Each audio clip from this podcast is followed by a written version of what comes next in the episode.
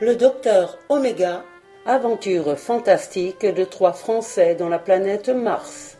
Écrit par Arnoux Galopin, lu par Armen pour audiocité.net. Premier chapitre L'homme mystérieux.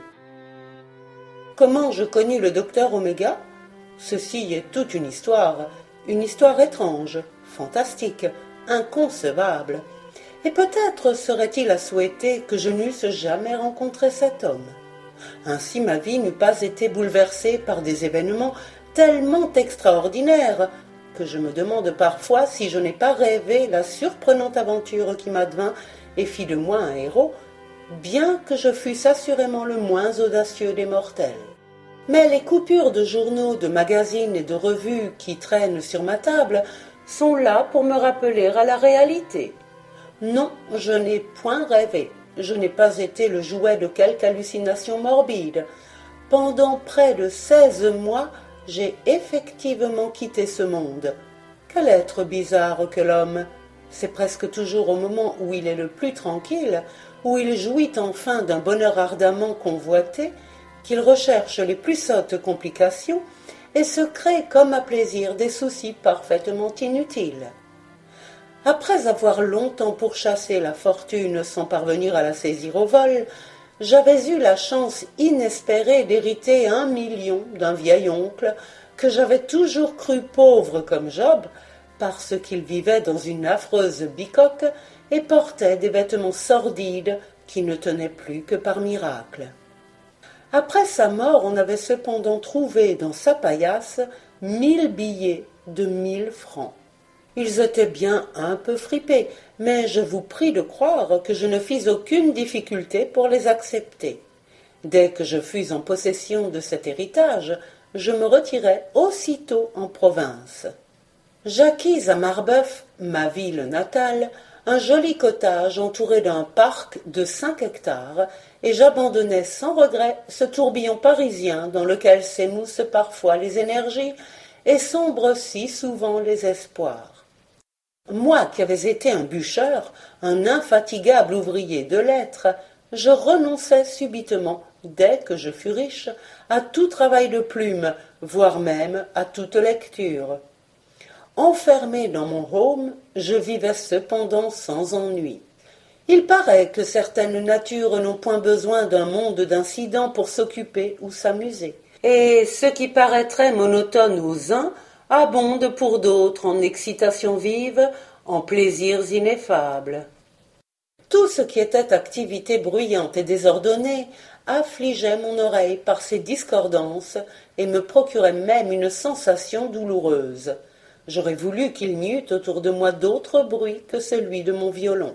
Car j'oubliais de le dire, une chose, une seule, me rattachait encore au monde civilisé, la passion de la musique j'avais acheté le Stradivarius d'un grand virtuose, mort subitement en exécutant un concerto de sport, et j'avais eu la chance d'obtenir cet instrument presque pour rien, quarante-cinq mille francs.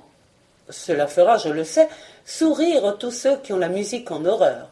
Mettre quarante-cinq mille francs à un violon quand, pour le même prix, on peut se payer une superbe automobile de cinquante chevaux, c'est de la folie.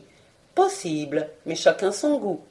J'aime mieux exécuter sur un Stradivarius les œuvres de nos vieux maîtres que de brûler les routes à cent à l'heure. Je passais donc mon temps à promener sur les cordes de mon instrument un superbe archer en bois de Pernambouc dont la monture elle seule était une petite merveille. Aussitôt levé, je m'installais devant mon pupitre et travaillais avec ardeur les plus arides concertos de Paganini, d'Allard et de vieux temps. On ne pourra pas dire que je jouais dans le but d'émerveiller mes contemporains. J'étais tout simplement un violoniste solitaire pénétré de son art, un exécutant passionné, infatigable et modeste. De temps à autre, je recevais la visite d'un vieil ami, membre de l'Académie des inscriptions et belles lettres, qui avait été autrefois mon collaborateur et avec lequel j'avais obtenu quelques succès de librairie. Eh bien, l'avouerai-je, Quand cet ami sonnait à ma grille et que j'apercevais dans l'allée sa longue silhouette d'échassier, je ne pouvais réprimer un mouvement de mauvaise humeur. Je m'efforçais cependant de le bien recevoir. On ne devient pas un sauvage du jour au lendemain, mais quand j'avais subi sa présence une journée entière, je commençais à manifester de l'impatience. Le deuxième jour de son arrivée, je ne l'écoutais déjà plus, et pendant qu'il se lançait dans de longues dissertations sur la récente découverte d'un palimpseste du Moyen Âge, distraitement je jouais en sourdine quelque adagio de Beethoven. Cet ami trouva sans doute que j'étais, avec mon violon, aussi ennuyeux que M. Ingres, car il ne revint plus. Cependant, à force de lire sans cesse des doubles croches et des triples croches, mes yeux se fatiguaient parfois, mes doigts, par suite d'un surmenage excessif, devenaient raides et malhabiles. Alors je serrais soigneusement mon violon dans un étui en palissandre, véritable chef-d'œuvre de la fin du XVIIe siècle, et j'allais m'asseoir sur une petite terrasse située à l'extrémité de mon parc, en bordure de la route. Là, tout en rêvant sonates, ariettes ou cantilènes, je laissais errer mon regard sur le paysage qui s'étendait devant moi. À perte de vue, c'étaient des bois touffus parmi lesquels pointaient çà et là les toits d'ardoise de clochers uniformes. À mes pieds, c'est-à-dire au bas de la terrasse, quelques maisons s'alignaient le long d'une rue à peine carrossable, la plupart d'une architecture navrante. Leurs murs, faits de briques rouges et noires, disposés avec symétrie, ressemblaient assez à de vastes échiquiers. À l'extrémité du village dormait une grande plaine monotone, au centre de laquelle s'élevaient deux affreux hangars en planches goudronnées, que j'avais toujours pris pour des usines ou des remises aérostatiques. Ces lugubres bâtiments gâtaient bien un peu mon horizon, mais je ne m'en affligeais pas outre mesure. J'étais d'ailleurs en fait d'esthétique d'une indifférence sans pareille.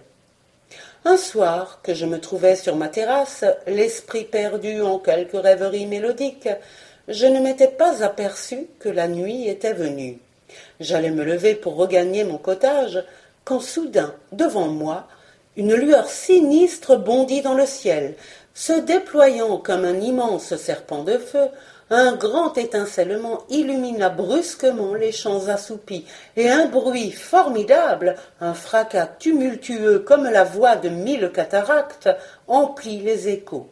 La terre fut secouée d'un frisson. Je me sentis projeté à bas de mon rocking-chair, et les vitres de mon kiosque tombèrent en pluie sur ma tête. Je poussai un cri. Mon jardinier et mon valet de chambre accoururent aussitôt et me relevèrent avec des airs éplorés. Peut-être craignait-il que je ne fusse dangereusement atteint. Peut-être envisageait-il aussi avec inquiétude l'éventualité d'une mort qui les eût privés d'un maître idéal, peu exigeant sur le service, et d'une place tranquille qui était une véritable sinécure. Quand ils virent que je n'étais point blessé, leur figure se rasséréna. Qu'a-t-il? Que s'est-il passé? m'écriai-je. Un homme qui longeait le mur du parc entendit mon interrogation et à la hâte me jeta ces mots. C'est un des hangars du docteur Oméga qui vient de sauter. Puis il se dirigea en courant vers le lieu du sinistre. Le docteur Oméga le docteur Oméga, murmurai-je en regardant mes domestiques. Quel est cet individu? Vous le connaissez? C'est, me répondit le jardinier, un vieil original qui ne parle à personne. Il est étonnant que monsieur ne l'ait pas encore remarqué, car il passe tous les matins sur cette route vers neuf heures. Le docteur Oméga est un petit homme habillé de noir. Il a une figure sinistre, et l'on dit dans le pays qu'il jette des sorts. Les paysans le fuient comme la peste. Ils évitent même de le regarder, car ses yeux, paraît-il, portent malheur. Ah, fis-je distraitement. Et après m'être épousseté avec mon mouchoir, je quittai la terrasse. Toute la soirée, je demeurai songeur. Il me fut même impossible de jouer du violon. Je mis cette nervosité sur le compte de la forte émotion que j'avais ressentie, et je montai me coucher. En arrivant dans ma chambre, je constatai que la glace de mon armoire était fendue, et que mon portrait, un pastel qui me représentait à l'âge de vingt ans, était tombée au pied de mon lit. Pour une explosion, remarqua mon valet de chambre. On peut dire que c'en est une et une belle. Elle a dû faire des victimes. Quelle force Il est certain que ce docteur doit une indemnité à monsieur. Il faudra lui faire remplacer la glace et le cadre du tableau. C'est bien, fis-je. Nous verrons cela. Tirez les rideaux. Le domestique obéit et, quand je n'eus plus besoin de lui, il sortit. Pendant un quart d'heure, je me promenais dans ma chambre en fumant une cigarette, puis je me couchais et éteignis ma lampe. Chose singulière, moi qui d'habitude m'endormais toujours comme un bienheureux, je ne pus fermer l'œil ce soir-là. Je pensais sans cesse au hangar, à l'explosion, au docteur Oméga, et je cherchais, malgré moi, à me représenter la physionomie de cet homme qui inspirait une telle crainte à tout le village. Qui sait, pensai-je, s'il n'a pas été écrasé sous les décombres de sa bâtisse, et je me prenais à le plaindre. Cela devenait une obsession. Enfin, je m'assoupis. Mais bientôt je fus réveillé subitement par un craquement léger, une sorte de glissement. J'écoutais quelques secondes en retenant ma respiration, puis je m'assis doucement sur ma couche. Je n'entendis plus rien. J'aurais rêvé, pensai-je. Cependant, comme j'avais la tête lourde, je me levai et ouvris la fenêtre. Une chauve-souris passa en voltigeant et plongea dans un taillis. Au loin, une brume bleutée flottait sur les arbres que la lune éclairait par instants. Une faible lueur, semblable à celle d'un foyer qui couve, brillait dans la plaine. C'étaient les décombres du hangar qui achevaient de se consumer. Je fis le tour de ma chambre, heurtant du pied les objets que l'obscurité me rendait suspects, puis, complètement rassuré, je fermai la croisée et regagnai mon lit. Combien de temps sommeillai-je? Je ne saurais le dire. Tout à coup, j'éprouvais une bizarre impression de malaise. Il me semblait que j'étouffais, que j'avais un poids énorme sur la poitrine. Je fis un bond formidable, et alors j'entendis très distinctement le bruit d'un corps tombant sur le parquet. Un engourdissement subit, une sensation étrange pénétrèrent instantanément tout mon être. Mon cœur battit un tocsin désordonné, mes membres frissonnèrent, j'éprouvais un grand froid intérieur et des picotements à fleur de peau. Je ne pouvais plus douter maintenant. Il y avait quelqu'un dans ma chambre, j'en étais sûr. Longtemps, je demeurais immobile, enfoui sous mes couvertures. Enfin, petit à petit, je me risquais à sortir la tête. Autour de moi, tout était silencieux. Je commençais à reprendre confiance et me donnais déjà mille raisons pour apaiser mon effroi, quand une horrible vision me glaça le sang dans les veines. Au pied de mon lit, dans l'obscurité, deux yeux me fixaient, deux yeux phosphorescents qui me parurent énormes. Une terreur folle m'envahit, mes dents claquèrent, je perdis complètement la tête, mon imagination s'exalta et je vis des choses effrayantes. Les meubles de ma chambre parurent s'animer, et bientôt une sorte de nuage lumineux éclaira une épouvantable figure. Un être diabolique, un monstre à l'air féroce, était à quelques pas de moi. Il ricanait en me fixant, et une houppe de cheveux blancs, semblable à une aigrette, se dressait et s'agitait sur son crâne luisant. Ses yeux étranges, étincelants, roulaient dans leurs orbites, lentement découverts ou voilés par de grosses paupières rouges qui s'abaissaient et remontaient presque régulièrement. En même temps j'entendis un énorme bruit de mâchoires qui s'entrechoquaient, et sur ma glace brisée je lus en lettres de feu ce mot fatidique Oméga. Je ne me rappelle plus ce qui se passa ensuite, car je m'évanouis. Quand je repris mes sens, mon valet de chambre baissait les stores pour me protéger du soleil qui donnait en plein sur mon lit. Je me frottais les yeux, jetais autour de moi un regard ahuri, puis j'examinais le plafond, les murs et les meubles. À part la fêlure de la glace, je ne constatais rien d'anormal. Cependant, je n'étais pas encore rassuré et, comme mon domestique allait sortir, je le retins sous un prétexte quelconque. Je ne voulais pas rester seul. Au moment où je m'apprêtais à me lever, je remarquai qu'un chat, un gros matou noir, que je n'avais jamais vu chez moi, dormait au pied de mon lit. Effrayé probablement par le bruit de l'explosion, il s'était réfugié dans ma chambre, et s'y trouvant bien, il y était resté. Alors la lumière se fit dans mon esprit. Je compris tout. Ce poids que j'avais senti sur la poitrine, ce corps tombant sur le parquet, ces yeux brillants. Oui, tout s'expliquait maintenant. L'animal s'était couché sur moi, de là cette oppression que j'avais éprouvée. Il s'était ensuite placé au pied de mon lit, et ces deux globes phosphorescents qui m'avaient tant effrayé, c'étaient ses yeux.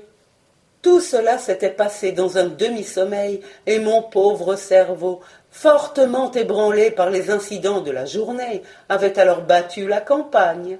Je m'étais endormi en songeant au docteur Oméga, et mon imagination s'était forgée des idées fantastiques, comme cela arrive souvent quand un fait vous a profondément frappé avec le sommeil. Je me levai, un bain, et me sentis presque calmé. Cependant, au bout d'une heure ou deux, je redevins nerveux, irritable. Le souvenir du docteur me hantait de nouveau. J'essayais de jouer du violon. Je manquais toutes mes harmoniques et mon archet, mal équilibré dans ma main, grinça lamentablement sur les cordes. C'était désespérant. Je frappai du pied avec colère et sortis. Je gagnai alors la terrasse et m'accoudai sur le mur qui surplombait la route. J'étais furieux, furieux d'avoir mal dormi, d'avoir eu ce maudit cauchemar, furieux aussi de songer sans cesse à ce docteur Oméga qui aurait dû m'être tout à fait indifférent. Quelle fatalité me poussait donc à toujours m'occuper de cet homme Certains experts en sciences psychiques ne manqueraient pas d'expliquer cet état d'âme singulier par un phénomène de télépathie ou de transmission de pensée, mais rien entre le docteur Oméga et moi ne pouvait donner lieu à semblable supposition. Comment deux êtres, qui ne se sont jamais vus, qui s'ignorent réciproquement, pourraient-ils se trouver en communion d'esprit? J'en étais là de mes réflexions quand j'entendis au-dessous de moi, sur la route, une petite voix chevrotante, nasillarde, horripilante. Je me penchai en dehors du mur et ne pus retenir un cri de stupéfaction. Cette voix, c'était celle du docteur Oméga. Oui, c'était lui que j'avais devant les yeux. C'était bien l'homme que m'avaient dépeint mes domestiques. Et il chantait, il chantait, quelques heures après l'affreuse catastrophe qui probablement avait dû faire des victimes. C'était inouï, incompréhensible. J'allais l'interpeller quand il fit un brusque crochet et prit à gauche un petit sentier qui serpentait entre des haies. J'eus alors l'idée de lui crier de s'arrêter. J'allais même le faire, mais un sentiment de convenance me retint. Je ne pouvais décemment héler ainsi un homme que je ne connaissais pas. Il me fut enfin permis d'examiner à loisir cet extravagant personnage, car il se présentait de trois quarts dans le chemin qu'il suivait. C'était un tout petit homme qui ressemblait beaucoup à feu monsieur Renan. Il avait comme lui une grosse tête, de longs cheveux blancs, une face grasse et blême. Il était coiffé d'un chapeau de soie malgré la chaleur, nous étions en plein été, et vêtu d'une redingote noire aux larges basques dans les poches desquelles on apercevait des rouleaux de papier blanc. Il marchait en sautillant et ses bottines qui craquaient faisaient un petit bruit assez semblable au chant du cri-cri. À la main, il tenait une badine avec laquelle il traçait de temps à autre des figures sur le sol, sans pour cela interrompre son agaçante mélopée. Au fur et à mesure qu'il s'éloignait, peu à peu sa voix s'atténuait. Ce ne fut bientôt plus qu'un faible murmure à peine perceptible, un petit roucoulement ridicule. Cette brusque apparition, loin de calmer ma curiosité, ne fit au contraire que l'aviver. Ce bonhomme, qui en toute autre circonstance n'eût même pas retenu mon attention, me fit l'effet d'un être étrange, diabolique. Il m'apparut comme un de ces damnés dont parle Dante, qui chantent au milieu du feu, comme un mauvais esprit, un gnome malfaisant plein d'une infernale malice. Est-ce que l'on chante quand on a failli semer la mort autour de soi? Toute la journée je fus d'une humeur de dogue, et mes domestiques, qui étaient habitués à ne jamais recevoir de reproches, ne furent pas peu surpris en m'entendant les invectiver à tout propos. Je ne songeais même plus à mon pauvre Stradivarius. Seul le docteur faisait l'objet de toutes mes réflexions. Sa figure que je connaissais maintenant prenait tour à tour dans mon esprit des expressions bizarres. J'en arrivais même à faire cette remarque. Le monstre que j'avais vu dans mon cauchemar et le docteur Oméga se ressemblaient étrangement. C'était à croire qu'il y avait dans mon rêve un semblant de vérité, et que mon imagination affolée n'avait pas entièrement inventé la scène de la nuit. Une curiosité de plus en plus cuisante m'aiguillonnait. Je voulais à toute force connaître ce vieillard énigmatique.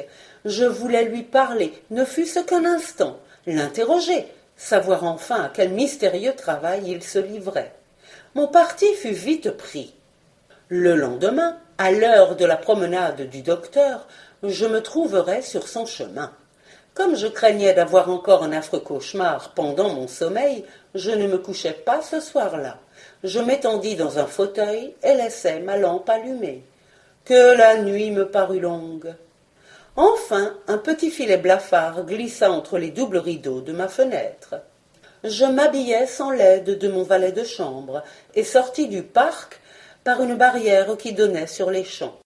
C'était folie de quitter sitôt ma demeure, puisque celui que je voulais voir ne passait habituellement qu'à neuf heures au pied de la terrasse. Mais une impatience fébrile me torturait. Je n'aurais pu rester chez moi. Il me fallait du mouvement pour tromper mon attente. À peine eus-je dépassé les prés qui bordent mon cottage, que je fus, comme malgré moi, poussé justement du côté où je ne voulais pas aller. J'avais beau m'arrêter, louvoyer, prendre des sentiers inconnus, une force invincible me ramenait toujours vers un chemin montant qui conduisait à la plaine habitée par le docteur. Enfin j'arrivai à un endroit où la côte s'arrêtait brusquement. Devant moi s'étendait la vallée, et sous le soleil levant, les routes lointaines, que la perspective rendait plus escarpées, prenaient des tons d'or en fusion.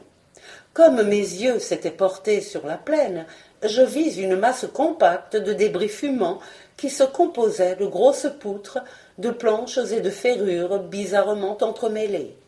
Une sorte de réverbération verdâtre produite sans doute par la décomposition d'acide et de substances chimiques, flottait au-dessus de ces ruines.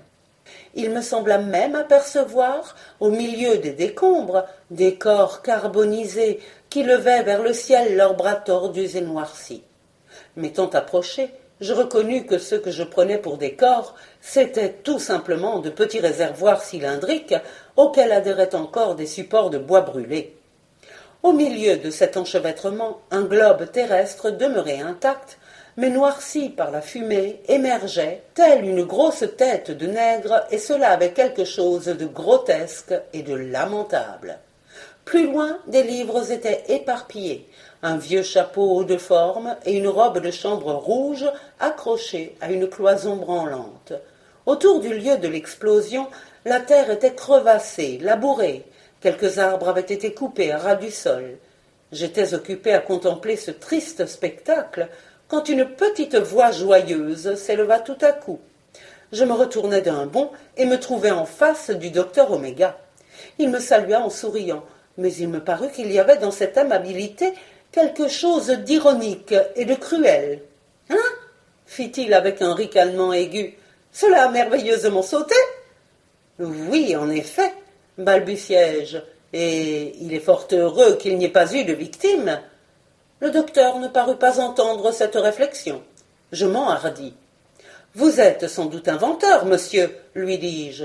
Il fit un signe de tête affirmatif. J'allais lui demander en quoi consistaient ces inventions, mais je n'osais pas. Je ne pouvais cependant le laisser partir ainsi, il fallait qu'il s'expliquât. Heureusement j'eus un trait de génie.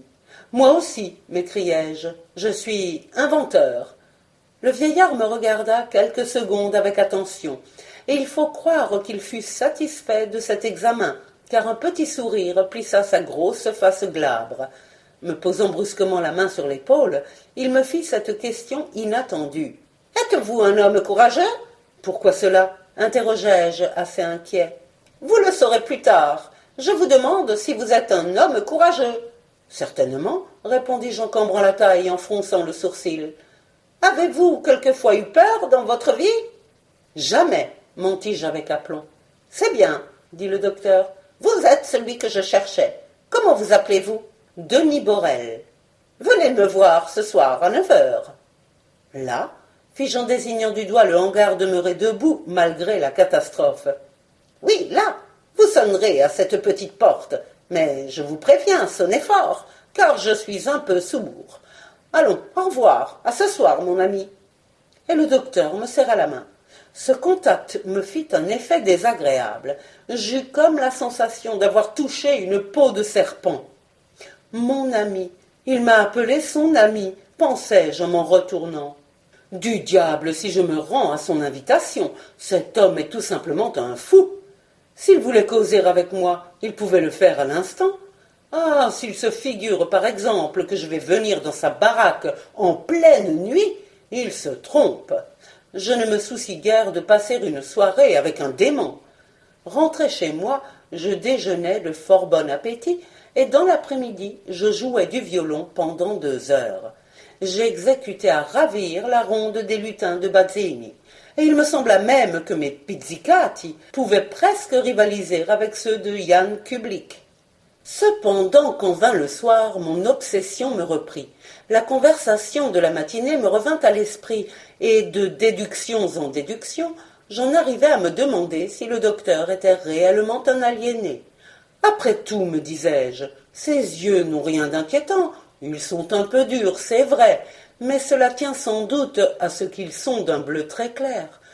Ses gestes ne paraissent pas ceux d'un halluciné, les fous ont des mouvements saccadés, brusques, nerveux, et, ma foi, le docteur Oméga est plutôt sobre de gestes. C'est sûrement un original, mais qui ne l'est pas. Ceux qui passent leur existence à chercher sans cesse ont bien le droit, après tout, d'être un peu singuliers d'allure. Rien ne vous détache des choses extérieures comme la fièvre de l'invention. Somme toute, les penseurs sont des êtres à part, au cerveau merveilleux, puissant, trop compliqué pour être compris des vagues individualités qui traitent d'utopie tout ce qui dépasse leur conception. Ai-je vraiment le droit de considérer le docteur Oméga comme un fou avant d'avoir jugé son œuvre? Si cet homme était un génie L'heure du dîner arriva. Je ne touchais pas au plat qu'on me servit. Je me contentais d'un bouillon dans lequel je cassais deux œufs et je bus un demi-verre de vin. Lorsque je me levai de table, j'étais plus inquiet, plus perplexe que jamais. Je m'assis dans mon salon et réfléchis de nouveau. Si je n'allais pas au rendez-vous que le docteur m'avait fixé, je passerais à ses yeux pour un poltron, et quand il me rencontrerait dans la suite, il me rirait au nez. D'un autre côté, je m'intéressais trop à cet homme pour ne point profiter de la circonstance qui m'était offerte de le connaître enfin. Une chose m'inquiétait toutefois. Pourquoi m'avait-il demandé si j'avais déjà eu peur dans ma vie? Bah, fis-je, nous verrons bien. La demie de huit heures venait de sonner. Je m'étais levé et me disposais à partir quand une réflexion nouvelle m'arrêta. Si le docteur allait me soumettre à quelque terrible épreuve, si c'était vraiment un fou dangereux, ah, ma foi, tant pis, je me défendrai. D'ailleurs, je serai armé. J'emporterai mon Smith et Wesson. Je verrai bien en arrivant quelle sera son attitude. Si elle me semble équivoque, j'aurai vite fait de fausser compagnie à ce mystérieux inventeur. Dans le cas où il voudrait me retenir de force, je parviendrai bien à lui échapper, que diable. Je suis jeune, vigoureux, lui, c'est un vieillard, j'en aurais facilement raison. Déjà, j'étais dans le vestibule. Je demandais mon manteau de caoutchouc, car le temps était à l'orage, et je glissais mon Smith dans la poche de côté de mon veston. Mon domestique, qui vit ce geste, ne put réprimer un mouvement d'effroi. Monsieur sort me demanda-t-il d'un air hébété. Oui, qu'y a-t-il là d'extraordinaire? C'est que, depuis que je suis à son service, monsieur n'est jamais sorti de la maison. J'ai un rendez-vous, répondis-je, et j'ajoutai par pure forfanterie, en appuyant bien sur les mots, un rendez-vous avec le docteur Oméga. Le valet roula des yeux épouvantés. Vous allez chez ce vieux sorcier Oh, prenez garde, monsieur, cet homme est capable de tout. Cet après-midi, on m'a encore raconté sur son compte des choses effrayantes. Si vous saviez. Je haussai les épaules et m'en allai d'un air calme, bien que je fusse intérieurement fort troublé. Dès que je me trouvai sur la route, je me mis à marcher très vite, en faisant sonner les talons. De gros nuages roulaient dans le ciel leurs volutes sombres. Je n'y voyais pas à dix pas devant moi. Cependant, quand j'eus dépassé les premières maisons du village, la lune se montra un instant. Mon ombre alors se dessina sur le sol, une ombre démesurée, gigantesque, qui formait devant moi une énorme tache vacillante. Comme je passais devant une ferme située à l'entrée de la plaine, un chien se mit à hurler, et je fus pris d'un tremblement nerveux. Mon courage allait-il m'abandonner? Mais je me redressai, assujettis ma casquette et me dirigeai résolument vers le hangar, dont une seule fenêtre était éclairée. Arrivé devant le noir bâtiment, j'hésitai quelques secondes. Enfin, saisissant une chaînette qui pendait à droite de la porte, je la tirai brusquement. Il m'est impossible d'exprimer l'effet que produisit sur moi le son de la petite cloche que je venais d'agiter. Un trépassé auquel la Providence aurait laissé la cruelle faculté d'entendre sonner son glas ne serait pas plus émotionné que je le fus en cet instant. Bientôt une lumière brilla au travers d'un Judas grillé. La porte s'ouvrit et je me trouvai en face du docteur Oméga. Il était nu-tête, et sur son crâne d'ivoire je remarquai avec effroi une petite houppe de cheveux blancs qui se tenait droite comme une aigrette. Instantanément je me souvins du rêve que j'avais fait, et mes jambes flageolèrent sous moi. Je fis même un mouvement de recul pour m'enfuir, mais à ce moment le docteur qui venait de fermer la porte disait avec un petit rire qui ressemblait à un gloussement de gallinacé. Là. Comme cela, elle ne s'ouvrira plus. Voyez, mon système de fermeture est-il assez ingénieux? Et cependant, il est fort simple. Il y eut un déclic, puis le bonhomme ajouta. C'est un vrai verrou de sûreté, un verrou comme il n'y en a pas. Mais montez donc. Et le petit vieux me précéda, tenant à la main une lampe de cuivre qui projetait le long des murs une clarté tremblotante. Je m'assurai vivement que mon revolver était toujours dans ma poche. J'en sentis la crosse et repris confiance. Le docteur montait les escaliers tellement vite que j'avais peine à le suivre. Cet homme avait des jarrets d'acier. Arrivé sur un palier très étroit, il ouvrit une porte et s'effaça en disant Entrez, mon ami. Je ne sais pourquoi, quand il m'appelait son ami, j'éprouvais une sorte de gêne, de malaise. Je me figurais voir dans ce mot une cruelle moquerie, comme une ironique menace. Je pénétrais dans une pièce de forme pentagonale et d'assez grande dimension. À droite, en entrant, on voyait une fenêtre unique, étroite et longue, qui ressemblait plutôt à une meurtrière. Tout au fond de la salle, dans une sorte de couloir formant cul-de-sac et blindé comme la soute d'un cuirassé, on apercevait un foyer incandescent que surmontait un cubilo cylindrique recouvert d'un capuchon de tôle. Asseyez-vous, mon ami, me dit le docteur en m'indiquant un siège de bois grossièrement façonné. Et comme, malgré son invitation, je restais debout, il insista. Mais asseyez-vous donc, je vous prie. J'obéis machinalement. Le vieillard se plaça alors en face de moi. La moitié de son visage était noyée d'ombre, et la partie éclairée me parut d'une blancheur de cire. Je remarquai alors qu'un de ses yeux brillait d'un éclat singulier, et chaque fois que cet œil lumineux me fixait, involontairement je frissonnais. Au dehors, le vent soufflait avec fureur.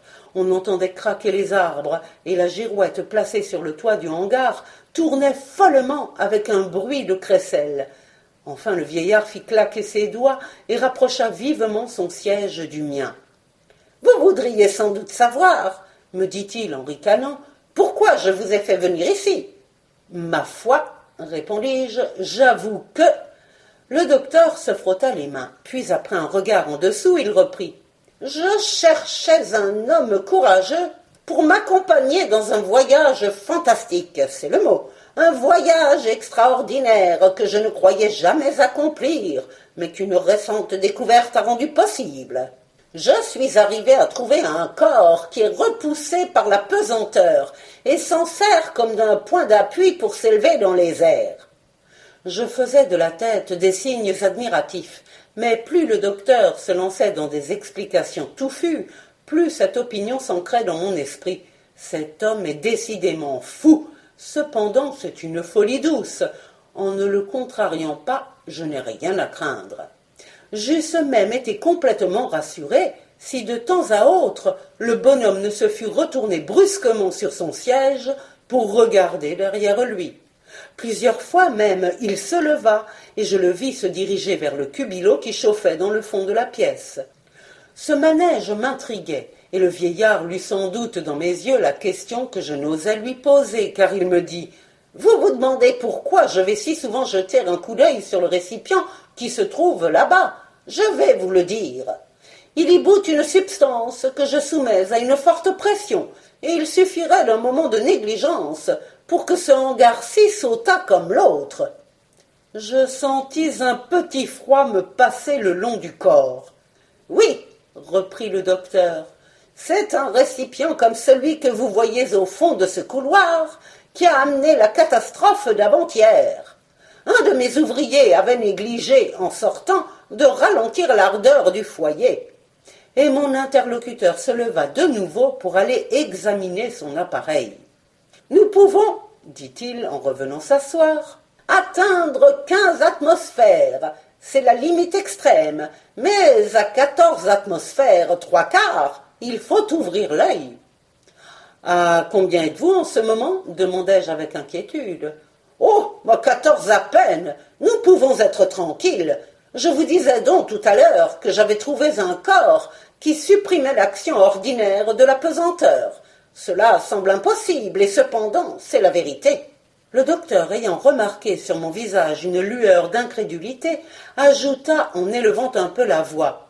Vous ne me croyez pas? Mais si. Non. Vous doutez, je vois cela. Eh bien, vous allez être convaincu. Tenez, ouvrez ce coffre que vous voyez là, et prenez-y le premier objet qui vous tombera sous la main. Je me serais bien gardé de contrarier le vieux savant. Je soulevai donc le couvercle du grand bahut qu'il m'indiquait, et il saisit une épaisse plaque de métal. Jamais je ne pourrais soulever cela, m'exclamai-je. Essayez, fit le docteur avec un petit rire. Je réunis toutes mes forces et empoignai l'énorme bloc. Ô prodige, ô miracle Je l'enlevai sans difficulté. Il pesait moins qu'une plume, bien plus, je remarquai qu'il s'élevait malgré moi, et j'avais même toutes les peines du monde à le retenir. Eh bien, que pensez-vous de cela me demanda le docteur en m'enlevant des mains le bloc métallique qu'il replaça dans son coffre. C'est merveilleux, inouï, phénoménal, prodigieux m'exclamai-je avec chaleur. Ma subite transition du doute à l'enthousiasme amena un sourire de satisfaction sur la figure du docteur. Je regardais cet homme avec émerveillement. Il me semblait maintenant qu'il se dégageait de sa personne quelque chose de surhumain, et je crus voir une auréole illuminer son front. Ce petit vieillard, qui m'avait paru odieux et ridicule, se métamorphosait pour moi en demi-dieu. Vous voyez, me dit-il, que j'ai résolu réellement le plus merveilleux des problèmes scientifiques Consentez-vous maintenant à m'accompagner dans le grand voyage que je vais tenter? Comment hésiter après ce que je venais de voir? J'étais fasciné, émerveillé, littéralement ébloui. Ô docteur, répondis-je, je suis prêt à vous suivre partout où que vous alliez, fût-ce au bout du monde. Nous irons plus loin que cela, prononça le vieillard d'un ton grave.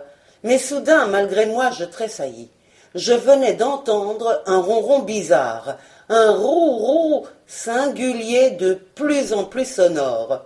Instinctivement, je tournai les yeux vers le cubilot. Oh, ne craignez rien, fit le docteur en souriant. C'est le métal qui commence à subir sa dernière cuisson. Nous sommes à quatorze atmosphères un quart. Dans quelques minutes, je ralentirai la combustion. Alors, il n'y a aucun danger. Pour le moment, non. Et le savant continua très calme. J'aurais pu emmener avec moi pour m'accompagner quelqu'un de mes ouvriers, mais il ne me faut pas seulement un homme hardi, courageux. J'ai surtout besoin d'un compagnon intelligent qui puisse me seconder utilement, prendre des notes, écrire mes impressions. Un secrétaire. C'est cela même. Oui, oui, je comprends, fis-je distraitement en regardant de nouveau le récipient dont les roues devenaient menaçants. Il me sembla même entendre de petits craquements, comme si les parois de la sphère de fonte se fussent tendues sous l'effort du métal en fusion. Néanmoins, je m'efforçais de ne rien laisser paraître de mon effroi. Les battements de mon cœur soulevaient mes vêtements, mais mon visage demeurait assez calme, bien qu'une petite sueur froide coulât le long de mes tempes. Je crois qu'il serait grand temps, dis-je enfin d'une voix timide, de faire tomber la pression. Le savant eut un petit mouvement d'épaule et ne répondit pas. Tout à coup, un fracas épouvantable se fit entendre au rez-de-chaussée. Une porte battit avec violence. Qu'est-ce cela? fit le vieillard en se dressant subitement. Mes verrous de sûreté auraient-ils glissé dans leur gâche Non, cela est impossible. Attendez-moi une seconde, je vais voir. Le temps de descendre et de remonter. Je vous suis, je vous suis, m'écriai-je. Mais le docteur était déjà sorti, et la porte par laquelle il venait de disparaître s'était refermée instantanément grâce à un système invisible qui était encore une invention de cet homme étonnant. Je l'entendis descendre quatre à quatre les escaliers. Puis il y eut un bruit de planches qui se heurtent, et la petite voix du savant s'éleva glapissante, furieuse. Que s'était-il passé? Je demeurais cloué sur place, angoissé, tremblant. Les grognements du cubilo s'accentuaient. C'était maintenant un rugissement semblable à celui d'un monstre en furie. Me ruant sur la porte, j'essayais de l'ouvrir. Le verrou de sûreté la maintenait solidement. Je tentais de l'enfoncer. Elle résista à mes secousses désespérées. En bas, le savant criait toujours. Je collai mon oreille contre le parquet et j'entendis distinctement ces mots. Le cubilo, le cubilo C'en était fait de moi. Ce que je redoutais était arrivé. Le docteur ne pouvait plus remonter. Rassemblant toute mon énergie, je m'approchai du récipient et sans hésiter tournai brusquement une manette de cuivre fixée dans le capuchon de tôle. C'était peut-être le salut. Malédiction, j'avais hâté ma perte. Aussitôt la substance en fusion se mit à bourdonner avec plus de force. L'aiguille du manomètre fit un petit bond et tremblota sur le cadran. Un flamboiement aveuglant emplit la pièce. Une chaleur étouffante me suffoqua. Je voulus crier, mais le sang afflua à ma gorge, ma langue demeura collée à mon palais. Alors je compris que c'était la fin. Je reculai à l'extrémité de la pièce, fixant d'un œil égaré la lueur sinistre qui rayonnait de plus en plus et, me cachant le visage dans les mains, je me laissai tomber comme une masse. L'angoisse m'étrangla, anéantissant dans mon cerveau en délire les derniers vestiges de la raison.